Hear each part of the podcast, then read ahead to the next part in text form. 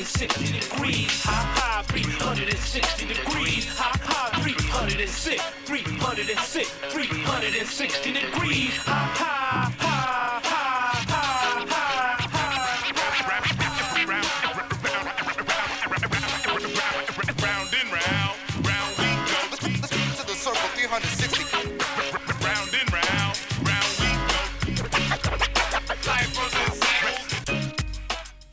Evening, everyone, and welcome to Full Circle, your cultural affairs radio magazine produced by members of the First Voice Apprenticeship Program.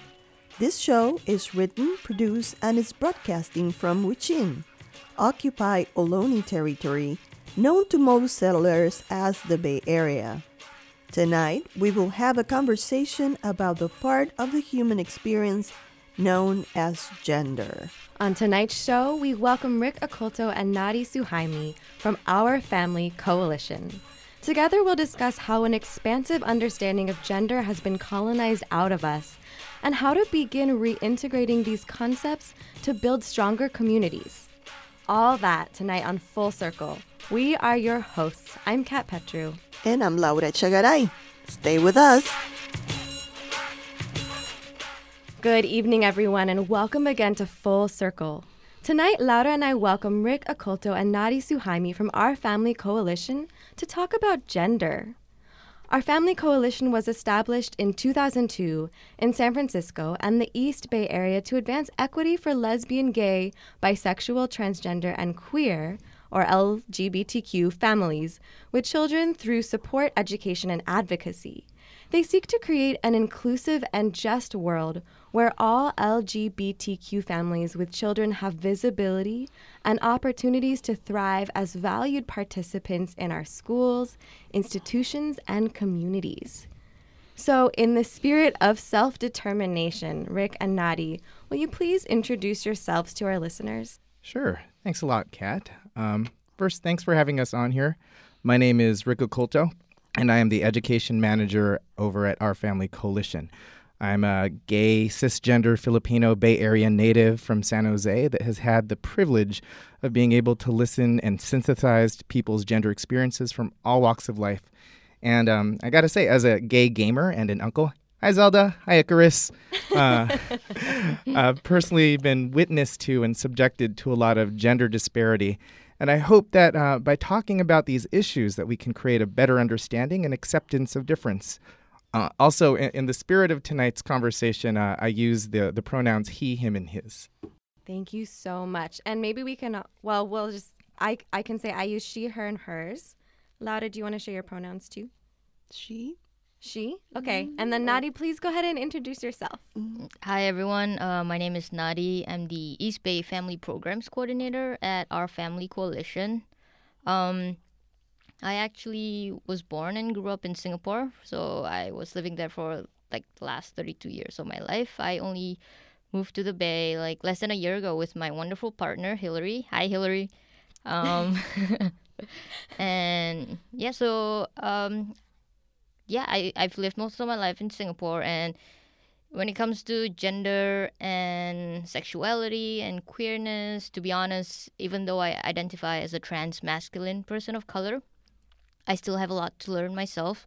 Moving from, I guess we'll talk a lot more about this later, but moving from like Singapore and moving to the Bay uh, is just so different, like culturally and how we approach uh, the issue of gender and queerness. Yeah, we will definitely get into place and how it affects our sense of self and, and gender identity. Oh, yeah, and uh, he, him, his is my pronouns. Thank you. Yes. Thank you, Nadi. Um, you know, when my son entered high school, Many of his classmates were openly gay or lesbian, and my son will come home talking about how he wanted to support them. And although I never attended any of the educational presentations he received at school, I was very on board with it. But in my female, male, blue, pink, gay, straight world, I naively thought being open and friendly was all that was needed. And um, I want to salute to my nephew, Jorge Andres. You're listening to me. This one is for you. But then one day I went to the school to volunteer, and they asked me, like they're asking he was your preferred gender pronoun? And I got, what? I got totally stumped. So I realized I needed to learn so much more. You know, it's not just enough that you are okay or whatever you think in my head that I was thinking. So that's why I wanted to invite you people. When I saw your presentation, I had this profound aha moment and I thought, you know, we need to put this on the radio so that the most people possible can listen to it. So thank you for being here. Yeah, of course. And you know, we're we're just really grateful uh, for this opportunity. One of the things that we find happens a lot of the times is when we talk about difference, when we talk about gender or race or sexuality or any of these things, we have this immediate reaction that oh, we have to use special language. We always have to get it right and we can't be wrong. And really, it's this, this thought that we need artisanal language, um, l- like this stuff that nobody can really understand or access. And really, what we're talking about is just our daily experiences, just how we live our lives, and things that all of us as human beings on this planet experience, right? And so I, I really want to also acknowledge that because we have this. Um, frame around it being this artisanal kind of conversation that it's not easy. And so all of those emotions of difficulty, all of those emotions of guilt or or uh, misunderstanding, it's okay. Right? We're we're going to make mistakes about this stuff. And I think that's one of the most important messages to go out there right now because right now we we're not in a society that forgives uh, when people make mistakes. And the, the, the reality is we're human, so we're going to make mistakes. So thank you for opening up that conversation. Absolutely. So I would love to jump in here. One of the theoretical starting points in the workshops that our family network, or excuse me, our family coalition does, um, is naming the indoctrination and investment in the gender binary. So already, right, like there's a ton of, of like jargon in that. Right. So for folks totally new to this conversation, what do you mean by that? Well, to, to go into it, first we, we have to really define what the, d- the gender binary is. And again, we have this artisanal language around it. But really, it simply means that if you believe in a gender binary and you operate off of a gender binary, you believe that there are two genders. One is man, one is woman, boy or girl, male or female, right? This this binary concept, and that these are two opposing ways of life that you can be one or the other and nowhere in between, right? And so with this concept of gender binary, it really, really um, puts out the actual experience of how we live life. That there are a, a slew of different experiences that are not defined by gender that we put into those categories. Anything from who we fall in love with, to what colors we like, to what kinds of activities are okay for us. And so if you are somebody who believes in gender equity, if you you say that you think that women should have the right to vote, should have the right to equal pay, that men should be able to express emotions, right? Then already you're challenging this idea that there is a gender binary, that there are only two ways of being. And so that's the first thing that you have to understand. And again, I used a lot of words to describe it, but really the concept is pretty simple. You if you believe in gender binary, you believe there's only man and woman and nothing else. Yeah. Right? Yeah. Um, and so it's interesting that we start with this concept of, as you said in the intro, right, the colonization of our ideas about gender. And so one of the things that I really like to put out there, especially as as a person of color who's grown up in the Bay Area, um, is that when we talk about gender, our ideas about what men and what women are are really focused on one type of culture that has decided that this is what is acceptable for these types of people, right? Right. Right. And so the other the other part of that is with that type of understanding, it erases an entire history of hundreds and hundreds of cultures who have had not just spaces and places for people who did not fit in the gender binary, but also um, names for them, right? We have in the Philippines, which is was the culture of, of my family, um, we have the Babaylan, um, in uh, the Yucatan from Mexico, we we have the muxe. right? We have the Kute, we have the Ayolanit, we have the Waria. We have all of these different words from all of these different cultures, from all different um, different times uh, throughout history. And so, why is it that now, in this particular moment in time, our gender is being defined in a binary and set and, and being um, propagated that this is the only way to be? Um, and so, one of the things that people don't recognize uh, and give as an argument is, well, you know, when you're born, you've got certain body parts, and those body parts, right, Right. determine for you what your gender is. If you were born with a penis, you're going to be a man. If you're born with a vagina, you're going to be a woman, right? Right, and for if people for people who do like to have sort of conceptual frameworks, that's called biological determinism, Right. right? Right. And which is an interesting thing, right? Because especially in the feminist movement, we've got this idea that biology is not destiny, right? Yeah. We know that there are all of these different factors that play into who we are, what we can be. And so when we talk about that, um, we only see the phenotypical or the phenotype of, of gene expression right? The the body parts that are out there, the anatomy that's out there, completely ignoring that we are used to XX and XY being the genes for chromosomes, and that there are more than 65 different varieties of combinations of these genes. If in the biology itself, if in the chromosomal pairings themselves, there are more than just two, why is it that we limit the gender, right?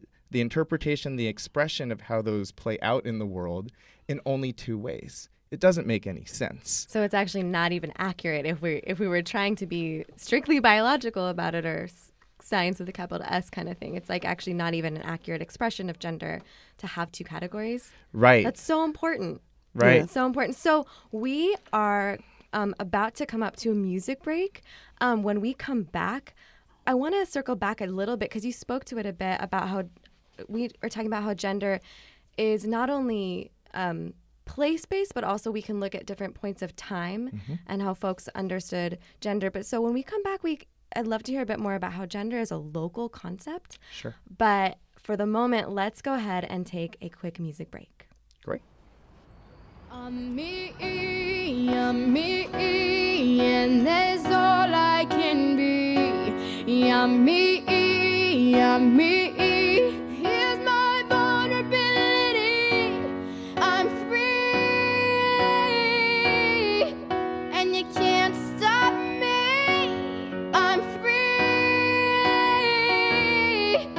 And that's all I can be. Days pass, I'm trying to find who I really am. I've been looking, people don't like the way I dress, so where I'm at, I've been looking. I dye my hair, and it's not just vanity. I've been looking, your validation is just not that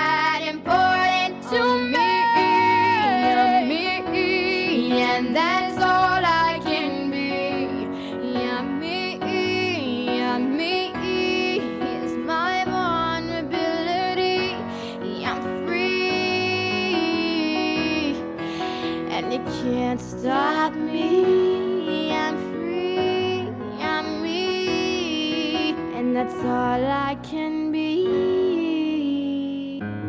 Night falls, and I find it's here I am in peace. I've been looking, making friends with spirits lost, and it sets me free. I've been looking, express myself, cause it's my liberty.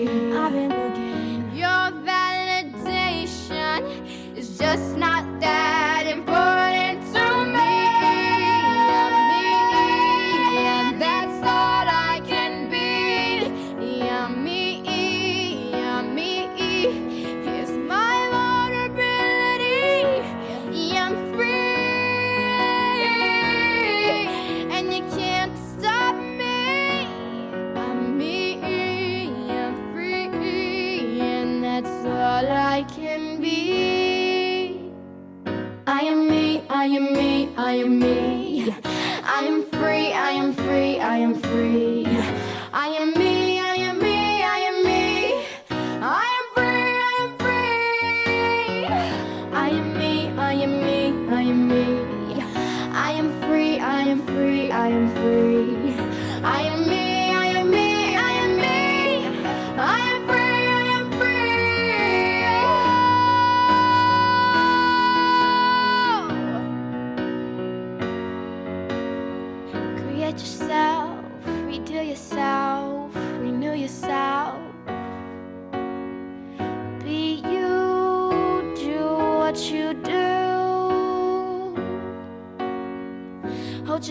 Up high, everything's gonna be alright. You're you, I'm me. Let's live in harmony, coexist with each other, love each other, be yourself. You have to be yourself, be real, be honest. Cause ain't nobody got time for that. They really don't. So listen to me, listen to this song. Because this is real facts that will help you move along.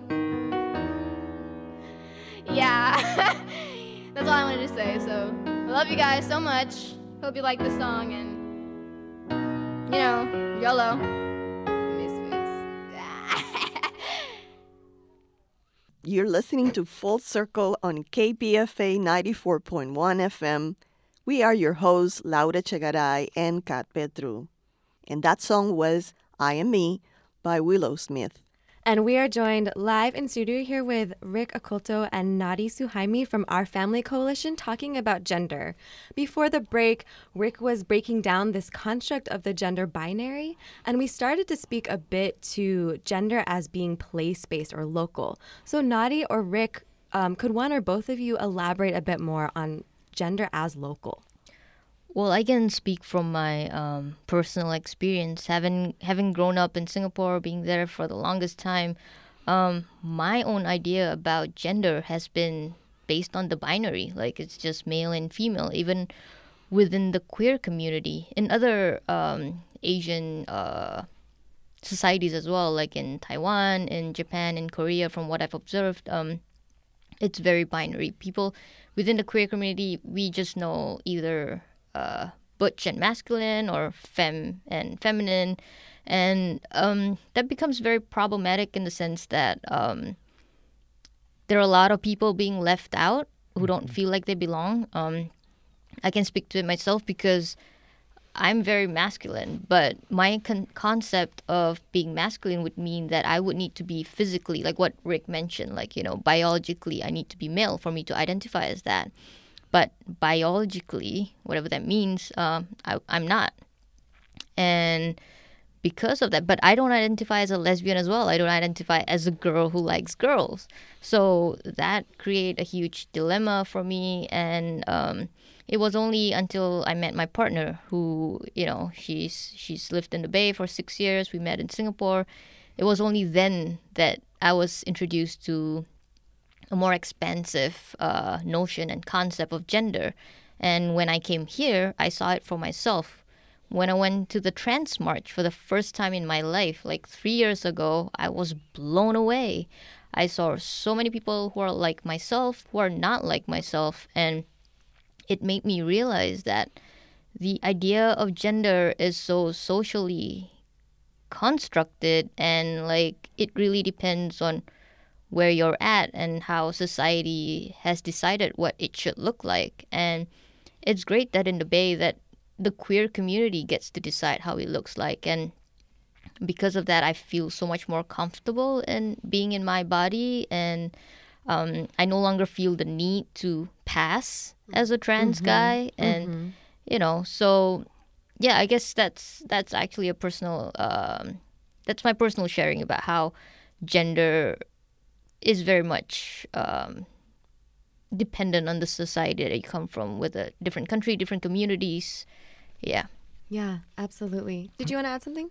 Yeah, and you know that you know, like you said, Nadi, it was informed a lot by what you grew up with, what you saw, what you heard, and it affects things that you really don't think about, right? So when we think about gender in the binary sense, we we we have a lot of aggressive things that are associated with masculine traits, etc., and we have um, the opposite for feminine traits. And one of the things that is really interesting about that is when you really break it down, um, each of those things that we either define as, um, well, masculine, feminine, or neutral uh, are really defined by the society as far as what is acceptable for somebody who holds an identity of man, woman, or otherwise, right? And an example of that is hand holding, right? Right. In many man, many countries, two boys holding hands. Um, no. it's not well it's it's not a big deal in a lot of different countries right in the philippines that would be nothing right? Hmm. Here in the united hmm. states mm-hmm. it's it's almost a death sentence for somebody in a community where it's not Totally. accepted hmm. right? Mm-hmm. And so culturally locationally bound means that the community that is talking about what it means to be man woman non-binary etc right make the rules about what is acceptable for each of those different roles. And so for Nadi, right, the what your con- concept was, and please correct me if I'm, I'm putting words in your mouth, but what your concept of, of masculine is is very much a, um, a a societally bound idea of strength, of of power, etc., and so on, which is reflected and echoed in other cultures, but not in the same way, right? Yeah, and Exactly. even hearing about the hand holding, it's like not only in some places may- maybe it's more acceptable or just not even a thing, versus here it's definitely a thing. I think also folks would assume like, oh, those are two queer dudes, Right. and so there's that presumption. Then also like it makes me think of um, if it is say uh, people who identify it within a f like a female and a male gender binary, like who gets to initiate the hand holding? Like where I grew up, which is the Bay Area, even with like it's like radical queer community, like I still learned like the boy initiates the handholding. You know, Right. It's a good example. Um, so before our interview, uh, I asked permission to open up what I called the alphabet soup question, which is partially speaking to like LGBTQ, and then there like there's two spirit and there's other um, like names and acronyms. And what I've noticed is that many people are uncomfortable at best or or at worst like flat out reject and criticize evolving gender identities and language used. So I would love to know what you make of this resistance and how you approach it in your education work. Well, it's it's really tough, and what I what I mean by that is I I, I really believe in my heart of hearts that the resistance that we that we hear about not wanting to add more letters to LGBTQ, right, Right. is is really from trauma, and if you are aware of history of LGBTQ folks within the United States, it has not been a pretty one as far as how we've been treated in the past, right? Anywhere from having our safe ha- havens raided to being policed around our bodies and our clothing, et cetera, and so on. And so in the past, right, and even today, the folks that perpetrate violence against our communities have really just defined us as one thing other. Mm-hmm. And there have been a number of names that other has taken, anywhere from queer to any of the slurs that you've heard of, etc. And so, as a community, we've banded together um, women who loved women, men who loved men, um, men who grew up um, being socialized as a girl, et cetera, and so on. All of these communities were just other. And so we had this strength in saying, no, we're not going to take it because we, we have power in this group together. I think that fear of splintering and, and having adding more names to the LGBTQ um, uh, I, I guess vocabulary is is not recognizing that we're not trying to splinter. What we're doing is we're evolving with our language. We're saying we are now more aware, we have more opportunity to talk about our experiences, and we can be more precise about who we are. But in no way does that divide us. And that's something that has been a wedge issue for a lot of us, right? That because we have made all of these distinctions on the, the nuances of our differences, that people have put in, well, lesbians and gay men d- don't get along, right? Uh, and that's just a falsehood, right? Um, that's been perpetuated by the gender binary that we've invested in already. And so when we talk about that, we really need to recognize one, um, that us as other will always be one. And two, it does not take away from any of us to be more precise about who we are. Perfect. Do did you, Laura or Nadi, did you want to speak to that at all? Okay. Um, well then before we have just about two minutes left. So before we get to hear another music break, can either of you speak to gender representation in the media? So as cultural producers, Laura and I know how critical representation is. So even these music breaks, right, are like super specifically chosen. So how does the media you consume affect your sense of well-being? And what would you like to see done differently? Well, for me, I feel, I mean, especially being in the Bay Area now, looking at all uh, social media and videos on YouTube and everything, there's a lot of, there's a lot more representation now uh, from the queer community. You see more trans people on TV, you see uh, more queer shows on TV as well, um, which is great. But I think there's still a lot of emphasis on tropes, certain tropes um, of uh, stereotypical representation, what it means to be a trans man or a trans woman, and this kind of like inculcates these ideas of that's what it is and that's what it should be in those who are watching. Like for me, if I didn't know any be- better, I'll be, oh yeah, to be a trans guy, you need to, you know, you need to pass. You need to have a mustache. You need to have a beard. Um, you need to act a certain way, which is, which is not true. It's not real, and um, it also encourages misogyny within our community. Um, and there's also a lot of uh, uh, a lot of the narrative in a lot of uh, shows that we watch. Um, it seems like what we in the queer community want is acceptance. That we want people to accept us just because we're just like everybody else. But that's not true as well. We, Right. not all of us want to assimilate. Um, we're we are different, and we want to embrace that difference. Absolutely. And I'm so sorry to cut you off, but we're going to go ahead and jump to this music break. But when we come back, if you want to elaborate on any of that, you absolutely can. So stay tuned. We will be right back with Rick and Nadi with our Family Coalition.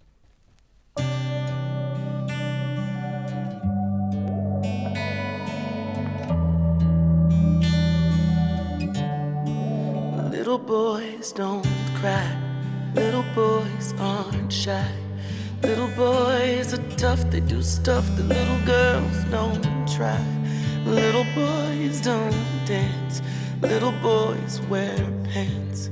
Little boys are bold, you've been told you don't hold little boys' hands. Dad said, I don't believe in magic, but I do son, if you believe in daddy, take a look at this book and believe it's true. There's somewhere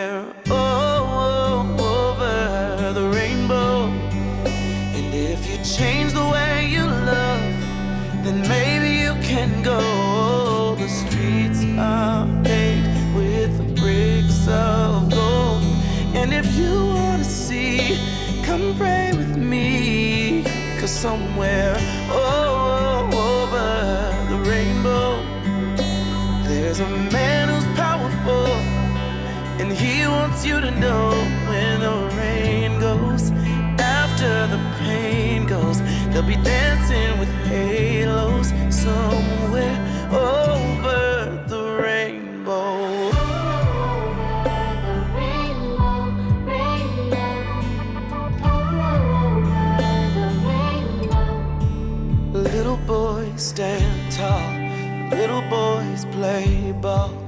Little boys, they stink, they're not weak, they don't like pink at all. Little boys don't sing, little boys are kings.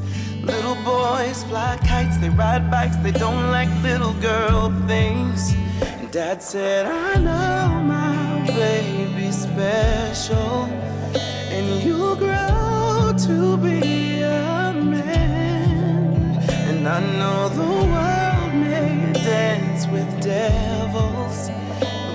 be strong, you'll be flown to this holy land. There's somewhere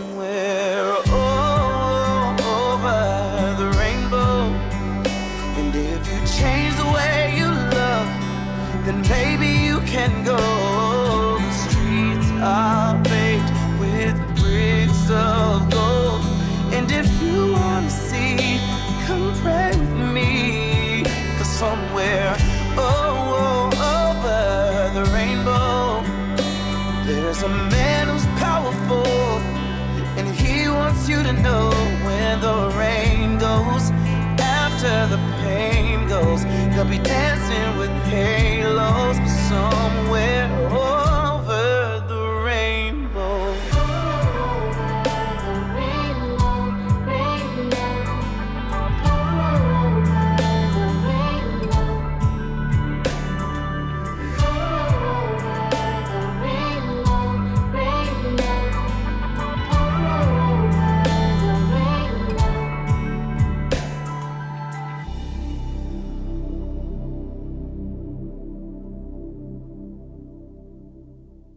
You are listening to Full Circle on 94.1 FM KPFA. We are your hosts. I'm Kat Petru, and I'm co hosting with Laura Chegaray. And that was Over the Rainbow by Todrick Hall. And tonight we're joined by Rick Oculto and Nadi Suhaimi of Our Family Coalition, which is a Bay Area based organization dedicated to supporting LGBTQ families through education and equity work. And we were talking about the media, but I want to talk about my um, aha moment during the one of Rick presentations. I'm sorry if I missed the word, but I call it the red-headed example. Um, because for me, it was very, very important, and I see that it relates to the next theme that we're going to talk about gender expansiveness, right? Or doesn't it? Oh, it absolutely does. And so, Please you know, go ahead. Sure. you know, earlier I was talking about how there's all this genetic variation between the chromosomes and how many variations there are and the phenotypes that result from that. And one of the one of the things that can happen is there is um, the one of the phenotypes is uh, somebody who's intersex. And if you are listening right now and you don't know what intersex means, it means somebody who was born with ambiguous genitalia. Um, and so, it, traditionally, what has happened with people who were born with ambiguous genitalia is that doctors would make a decision about whether it looked close enough to one body part or another, and then determine um, whether it they would make a penis out of that genitalia or, or a vagina out of it. Um, that was usually determined by length, uh, if not other factors. This is when human human animals are little babies. Yes. They would do this? Wow. Yeah, yeah. Before you know, before anybody had to say about anything, we and ourselves have such a our society has such an investment in making sure that the gender binary is there that a child, a baby, a newborn, um, whose body is functioning and fine and healthy, if it did not fit the category of having a penis or having a vagina, therefore man or woman, we were so uncomfortable that we operated on it. Wow. I mean, I've heard of stories of it being done when they're older too, but still without consent. Right. Absolutely. And so the question often that I get after I give this this particular factoid is, well, how how often does it occur? How many intersex people could there possibly be? Are we talking about a minority of the population? that really depends on how you def- dep- how you define minority. But as as Laura pointed out, this is our red-headed example. And so I usually ask people then how many of how many people here in in the workshops that I do know somebody who's redheaded, and mm-hmm. inevitably everybody in the room raises their hand. Exactly. Right? Mm-hmm. Redheads consist of 1.8% of the population of this of the United States. And then I say, well, how many people here know somebody who's intersex? And then maybe two or three out of a room of 30 to 50 will raise their hands. The thing is, intersex people are 1.8% of the population, the same exact number as redheads. What? Yeah. So it's Yeah. so deeply silenced to Yes, abide by this yes, gender yes. binary. That is so violent. Wow. Right. Mhm. Right. And so it's it's this really interesting question of well, if you have seen somebody who's redheaded by far, you have definitely met somebody who is intersex. You just didn't know because we there are no outward signs usually that somebody has a different configuration to their body. Mm-hmm. Right? Mm-hmm. So that's that's what that was. And it really lends to that idea of when we think that there are these set rules about what it means to be either through our biology and our anatomy or through how we feel about or know about our identity inside there's so much more fluidity that we do not account for right? And our uncomfortability of being un- being unable to categorize that forces us to enact this type of violence where we cut open babies. Oh my God. Well, and you know that really to me speaks to what we named up at the top of the show, which is the the way that uh, our sense of gender has been like colonized. Um, It, as I've learned from a lot of study and observation and experience, um, this this impulse to categorize and to um, especially like to have like black white uh, these these binaristic categories is really Western, um, is really colonial. So it makes sense that that and then and then it's not just theoretical. It translates into the sur- this surgery that is affects people's bodies and livelihoods. right Um, so that's um, That's terrible. i mean It's just terrible. and it's why the work you know that you all are And this- doing is so exactly. vital. That's what we need to Yeah. talk about this more. Yeah, thank you. I'm so happy that Laura, you know, it was it was her idea to bring you all here. So this is awesome, awesome. There's an A word for you. So, um, all right. Well, so I don't know that folks listening know, but the title of the show is a gender expansive conversation, mm-hmm. and that's a term that was new to both Laura and I. Mm-hmm. Gender expansiveness. So, how is that different from gender nonconforming? Well, I mean, the question has to come from the, the words themselves gender nonconforming. What would we be conforming to or not conforming to? Mm-hmm. Right? And so we think about how we, even as a society, think about gender, and it fights against the paradigms that we've accepted.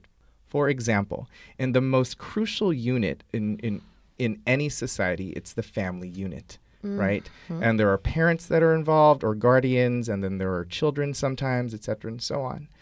And what we think about when we think about either a mother or a father within those within those units are particular traits. And when we think about our parents, we are hoping that those traits include things like generosity, compassion, right? Any of these things that are, are traits that generally by our society would be defined as feminine. And so, what messages are we saying about what we want our men to be, what we want our women to be, and what we want our caretakers, guardians, parents to be? It already fights that. Um, it already fights that idea of men have to be one way, women have to be another way, because we know we want our mothers to be strong. We want them to be able to to provide for the family just as much as as anybody else, mm-hmm. right? And vice versa. We want our fathers to be caring and compassionate, right? And so when we talk about gender expansiveness versus gender nonconforming, we're asking people to open up their ideas about what they already know as gender as we live it, right? Because we're not saying you're not conforming, that's a lie.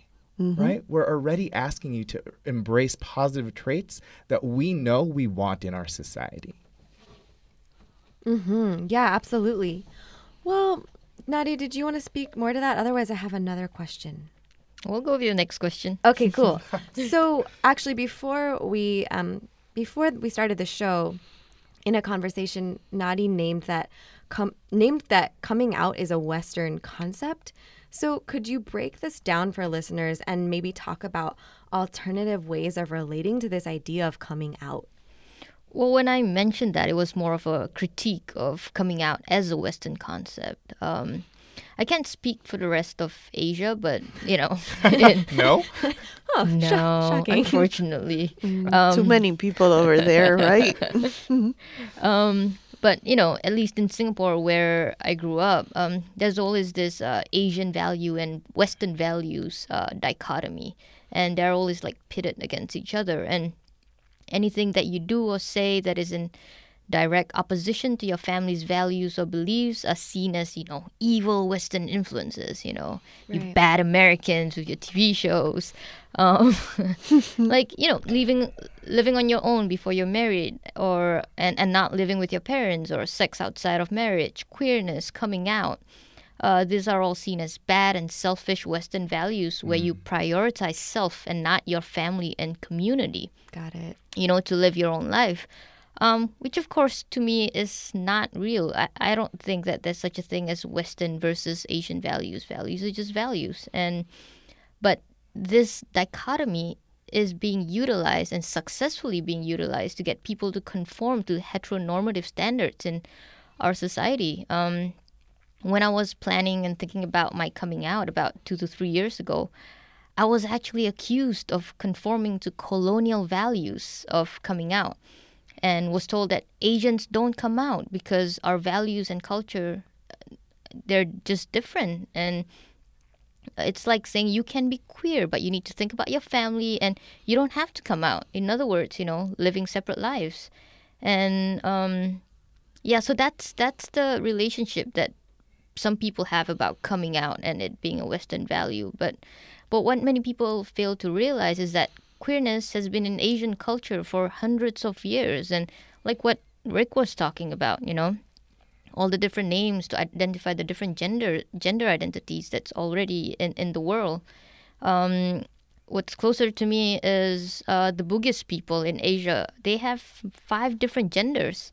And, you know, in India, there are hijras and so on. Like, if anything, it's colonialism that has imposed these gender binaries and made coming out harder. So in a way, it's like uh, it's been internalized the gender Mm-hmm. binary, and then it's somehow like transposes back Yeah. on on saying, "Oh, this is this is not part of us." Yeah. So exactly. thank you so much for that explanation. We are going to take one final music break, and when we come back, we'll have more from Rick and Nadi from our Family Coalition. Stay with us.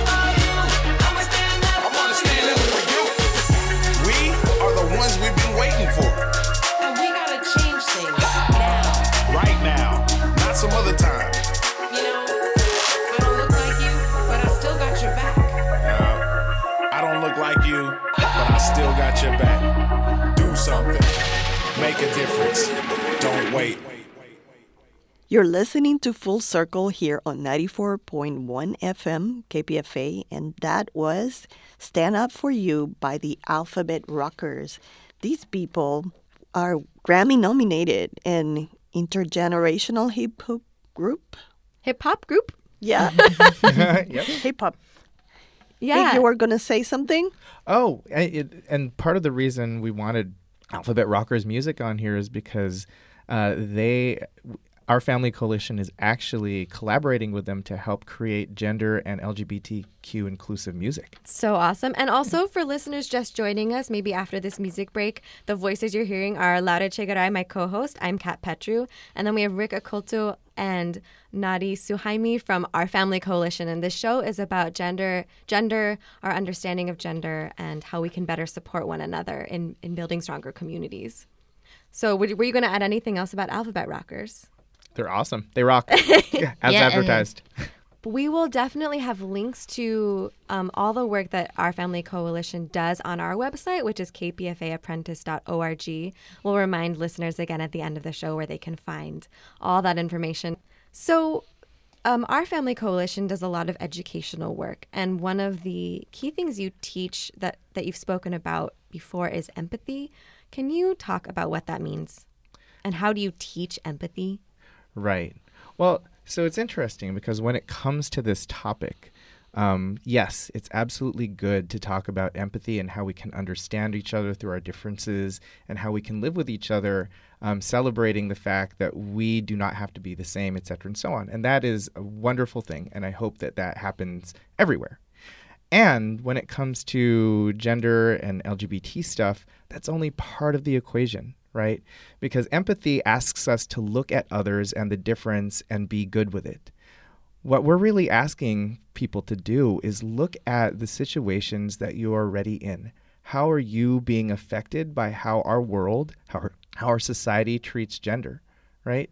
One of the questions I ask in my trainings is if you are, um, if you grew up uh, raised as a boy or as a girl, and you still identify as a man or a woman, at what point did you find that your friend groups did not have people from the other category? Right? Mm. At what age did your parents say, no, you can't sleep over at their house because they're a boy or they are a girl and you are not? Right? Right. And so, what it does is it really impoverishes our experience to know one another because there is already an assumption that boys and girls, right, not even going into the other stuff, boys and girls, men and women, cannot mix. There is an assumption about what that relationship is, what it can be, and the limitations around how it can grow. Mm-hmm. And so, how many friendships have we missed out on? How many opportunities to share in joy and in pain and in solidarity that we have missed out on because we have made these separations? That's not a gay, straight, trans, anything issue, right? Yeah. Well, I think sometimes when I hear the word empathy, it's like it can reinforce this idea of us and them, like, oh, let me mm-hmm. have empathy for you over there somewhere. But what I'm hearing, and in my own lived experience, um, part of the education in this work is self reflective. It's like, oh, none of us live outside the bounds of gender. All of us have been gendered in some way, shape, or form internally and by our communities, by our families, by our society, etc. You have to participate and Yeah. you choose you it's like you start to question presumptions. You know what I'm saying? So Right. that's what I was thinking about. And then the way also that that that we are labeled by people outside of us. So like like that question is is really meaningful to me. Like when did you stop socializing with people of the alleged opposite gender group? Well, one thing for me is like because I've been socialized as a cis woman, um, and because of the way I've been I've experienced cis men relating to me has hmm. caused me to actually often recoil when certain cis men start to be friendly with me because I'm so accustomed to it being like the, a sexual advance. And so as far as missing out on friendships or relationships, like it's not just if you define or identify as queer or not. It's it's bigger and broader than that and more pervasive how all of this affects our day-to-day lives and interactions. Absolutely. And it is so insidious. How many times, I mean, you talk about how you recoil sometimes because of some moves that, that another cisgender man might make. And I edit my moves all the time around cisgender women because I don't know anymore, right? Instead of teaching our, our young people and ourselves about how to negotiate um, consent and how to negotiate space, um, etc., we're saying that no, we're different, so we shouldn't interact, Right. right? And that just breaks down our communities. And if I can just name, this might be a little of a big, scary word because I know you work with a lot of youth, but we do live in a rape culture. And so, in addition to the way that like the gender binary can be really violent, it it's reinforced by this the way that it's also sexualized and that that pits us against one another too. And so now maybe we can go back to Laura's question about building bridges and the need for solidarity across all of these boundaries and barriers. And I think one of those big things is one, recognizing that we are all going through this struggle of being able to communicate well with one another, right? And so that happens intergenerationally too, about how um, an older generation, um, because again, gender is is bound by space and, and time, um, how they understand it, what it is and how it can be, etc.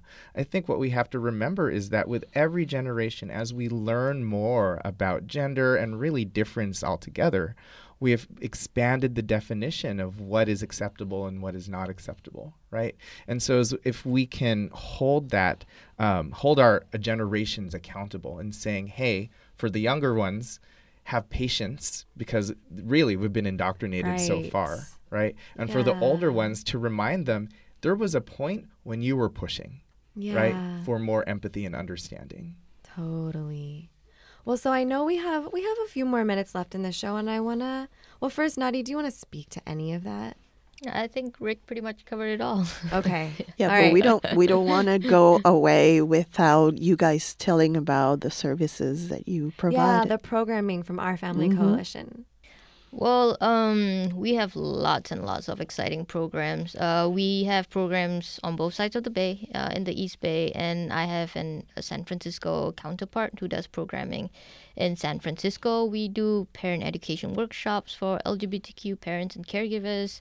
Um, we do family formation workshops and family formation conferences for prospective parents. Um, we also have play groups where we have little cute ones coming around, and and it's great. Uh, to be honest, play groups are my favorite part because you see so many various type of family structures. You see different types of uh, parents and caregivers, and it's a good way for the kids to look and experience all of this diversity. And yeah, for feel free to check out our website, our calendar. It's full of events. Um, we the great thing about our programs is that uh, we don't stop anyone from coming if they can't donate. Uh, we don't do that. Um, That's really important. That's yeah, great. and we just want uh, people to come and have a safe space for everyone to, you know, get together and get to know each other. Right. And in addition to that, if any of the stuff that uh, we've been talking about today resonates with you and you have um, somebody that's in school uh, and you really want to have this kind of conversation happen at either their, their middle school, preschool, high school, etc., uh, in the education department where I work, we've been working really hard to make sure that LGBTQ inclusive history and social science are in the are in the classrooms, and so that's something we're helping out with. We also do trainings for staff at schools as well as parent education nights for um, families and caregivers. In your website? Uh, it is www.ourfamily.org.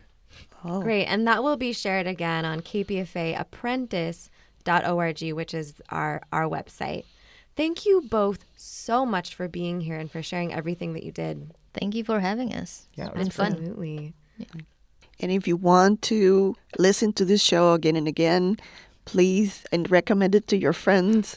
Uh, go to kpfaapprentice.org because we are going to archive the show there. Absolutely. So that does indeed bring us to the end of tonight's show. Laura, do you want to say what people can hear next week?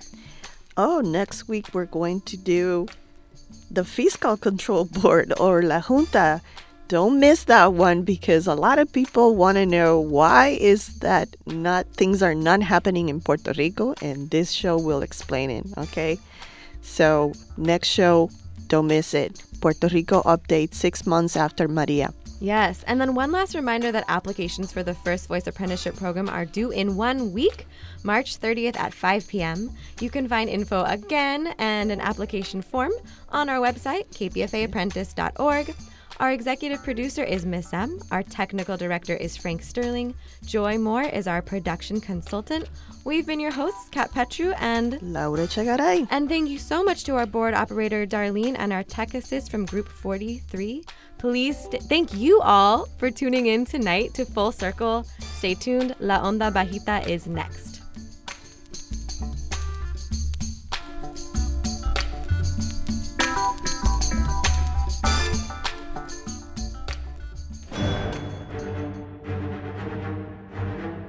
Truth, justice, and the American way. Apprentices assemble. In spite of the empire's wall building, dream dashing, and press punishment, the quest for fairness, equality, and freedom of speech continues with ample support from the First Voice Apprenticeship Program at KPFA Radio. First Voice is an opportunity for collective discovery, enhanced vision, and expression of your unique self through radio. Your passion and perspective can help fortify and expand the quest. Apply now and learn to produce radio while building community. The deadline for applications is Friday, March 30th at 5 p.m. To apply, visit kpfaapprentice.org or call 510 848 6767 extension 235. The quest for truth continues.